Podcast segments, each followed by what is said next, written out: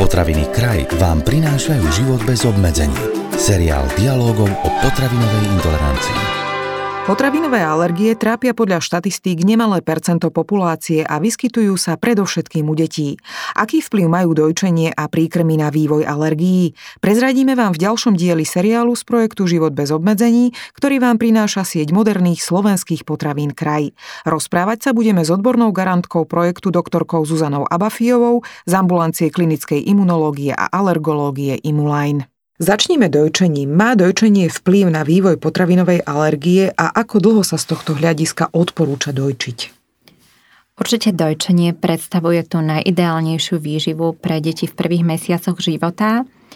Materské mlieko svojim vlastne zložením um, obsahuje rôzne oligosacharidy, obsahuje prebiotické látky a pozitívne ovplyvňuje črevnú flóru a vlastne tým redukuje alergickú odpoveď Zároveň má aktivity, ktoré napomáhajú vývoju tzv. orálnej tolerancii. To znamená, že vlastne ten organizmus si vzniká na rôzne potravinové alergény, ale aj alergény z vonkajšieho prostredia. Čo sa týka výlučného dojčenia počas prvých 4 mesiacov života, deti teda by mali byť výlučne dojčené, Dokázalo sa, že toto znižuje riziko výskytu potravinovej alergie a atopického exému u rizikových detí. Vlastne tu by som aj chcela povedať, čo sú to rizikové deti. Rizikové deti sú také, ktoré majú pozitívnu rodinu anamnézu v zmysle alergie, že buď rodičia sú alergickí, alebo jeden rodič, alebo sú súrodenci alergickí. Nerizikové deti to je tá skupina detí, ktorá je zase tá, u ktorej teda nie sú rodičia alebo súrodenci alergickí. Čo sa týka prevencie alergie na bielkovinu krávského mlieka a iných potravinových alergií, Mnohé odborné spoločnosti sa prikláňajú k tomu intervalu 4 až 6 mesiacov, ale niektoré si ponechali s cieľom ale prevencie skôr teda infekčných ochorení s cieľom prevencie obezity, metabolického syndromu, dojčenie bez zavedenia tej komplementárnej stravy do 6 mesiacov. Čo sa týka alergológov, tak alergológovia odporúčajú dojčiť aspoň 4 až 6 mesiacov a v prípade, teda ak matke dieťatku dojčenie vyhovuje, odporúča sa pokračovať bez tých dietných obmedzení v strave matky. A čo sa týka správneho vývoja orálnej tolerancie, to zavádzanie potravinových alergenov sa odporúča medzi 4 a 6 mesiacmi, ale napríklad výlučné dojčenie, to znamená bez zavedenia inej potraviny, dlhšie ako 7-9 mesiacov sa neodporúča a dokonca bolo spojené ešte s výskytom väčšieho množstvu atopického exému a iných alergických ochorení. Mnohé mamičky napriek tomu, že chcú veľmi dojčiť, z rôznych dôvodov nemôžu. Aké mlieko je vtedy najvhodnejšie v zmysle prevencie dávať deťom, ktoré nemôžu byť dojčené?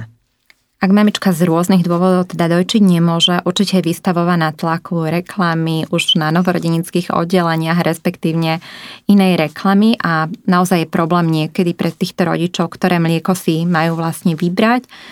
Vyberajú si z množstva značiek umelej dojčeneckej výživy, rozhodujú sa medzi rôznymi obohatenými mliekami o minerály, probiotika, prebiotika, ale v prípade, že dieťatko pochádza z takej tej rizikovej rodiny, o ktorej som spomenula vlastne, tak odporúča sa podávanie hydrolizovaných formúl, to sú vlastne špeciálne upravované mlieka, kde tá bielkovina krávskeho mlieka je buď štiepená parciálne, teda čiastočne, to sú tzv. hypoalergénne mlieka, respektívne hydrolizované mlieka v rámci prevencie, ale tie sú veľmi drahé, takže skôr tie hypoalergénne mlieka. Existujú teda rôzne takisto typy a určite tuto je na mieste poradiť sa teda rodič s pediatrom ale napríklad u nerizikových detí tam nie je efekt týchto mliek v rámci prevencie. Ako je to s inými živočišnými mliekami, napríklad kozie mlieko alebo sojové mlieko? Je to dobrá náhrada namiesto toho materského mlieka v tom čase, keď by dieťa malo byť dojčené? Čo sa týka napríklad neupravovaného krávskeho mlieka, to sa odporúča až po 12 mesiacoch života. Niektoré krajiny odporúčajú zavedenie trošku skôr. Dôvodom oneskorenia jeho podávania je nedostatok hlavne železa v samotnom krávskom mlieku, teda neupravenom. Pre určené pre dojčatá. Skore zavedenie tohto neupraveného mlieka napríklad môže provokovať um, napríklad mikrokrvácanie zo slíznice čreva. Určite materské mlieko, eventuálne tá vhodná upravovaná mliečna formula pre dojčatá má zostať hlavným zdrojom mlieka do toho 12. mesiaca života. Čo sa týka iných živočíšnych mliek, v prípade rizikových detí tam je skrížená reaktivita a v prípade teda, že ak sa vyskytne alergia u dieťaťa, tam nie je to odporúčané. Sú v súčasnosti na trhu už aj rôzne iné upravované mlieka, napríklad aj pre dojčata, napríklad kozie mlieko. Čo sa týka sojových formul, určite v rámci tej prevencie alergie nie sú odporúčané. Samozrejme je iná otázka liečby už vzniknutej alergie napríklad na bielkovinu krávského mlieka. Tuto napríklad tie hypoalergénne, čiastočne upravované formuly sa neodporúčajú podávať, lebo tam tá bielkovina krávskeho mlieka je obsiahnutá. Tu už sa potom podávajú špeciálne upravované mlieka s väčšou hydrolízou alebo menšou, alebo tzv. aminokyselinové formuly. Tuto určite tá liečba patrí do rúk alergológa, gastroenterológa, v tom úvode určite aj teda pediatra. Dôležitou otázkou sú aj nemliečné príkrmy, my už sme niečo o nich naznačili. Povedzme si ale ešte raz, kedy s nimi začať a v akej forme. Tak tie odporúčania odborných alergologických a gastroenterologických spoločností v tých 80 rokoch 20. storočia ako napríklad zavádzať mlieko po prvom roku života, vajcia po druhom roku života, orechy, ryby po treťom roku života, ako som už naznačila predtým, dnes už neplatí. Viaceré štúdie nepozorovali vplyv takéhoto neskorého zavedenia týchto príkrmov po 4-6 mesiacov života na vývoj alergických ochorení.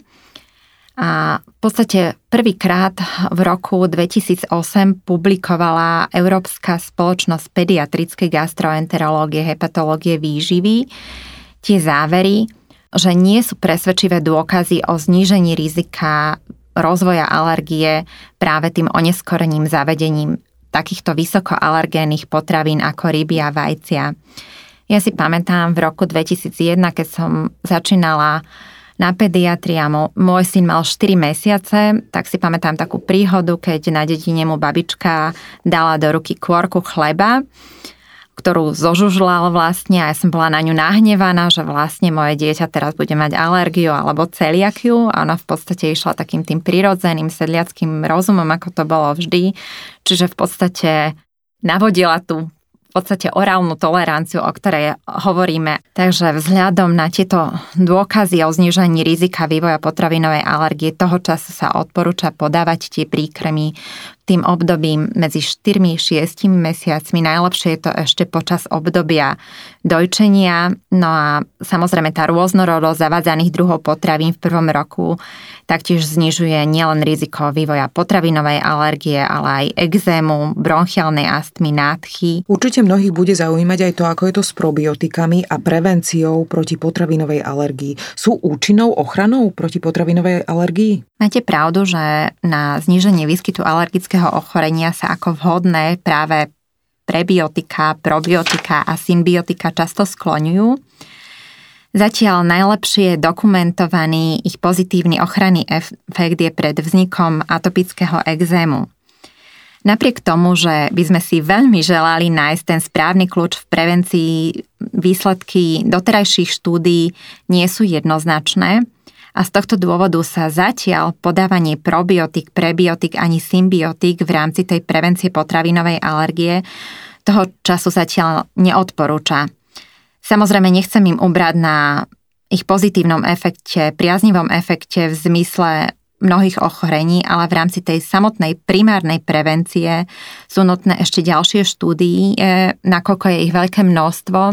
A problémom je to, že sa používajú v tých štúdiách rôzne kmene, je problém určiť, že kedy ich má zmysel podávať, že či ešte teda pred narodením dieťaťa, počas tehotenstva, ako dlho, ako dlho v tých prvých obdobiach, čiže treba tu zjednotiť jednotlivé názory a potom teda možno sa dočkáme, že sa dostanú aj do odporúčaní v mysle primárnej prevencii. Tak si ešte zhrňme na záver tie najdôležitejšie odporúčania v rámci prevencie potravinovej alergie.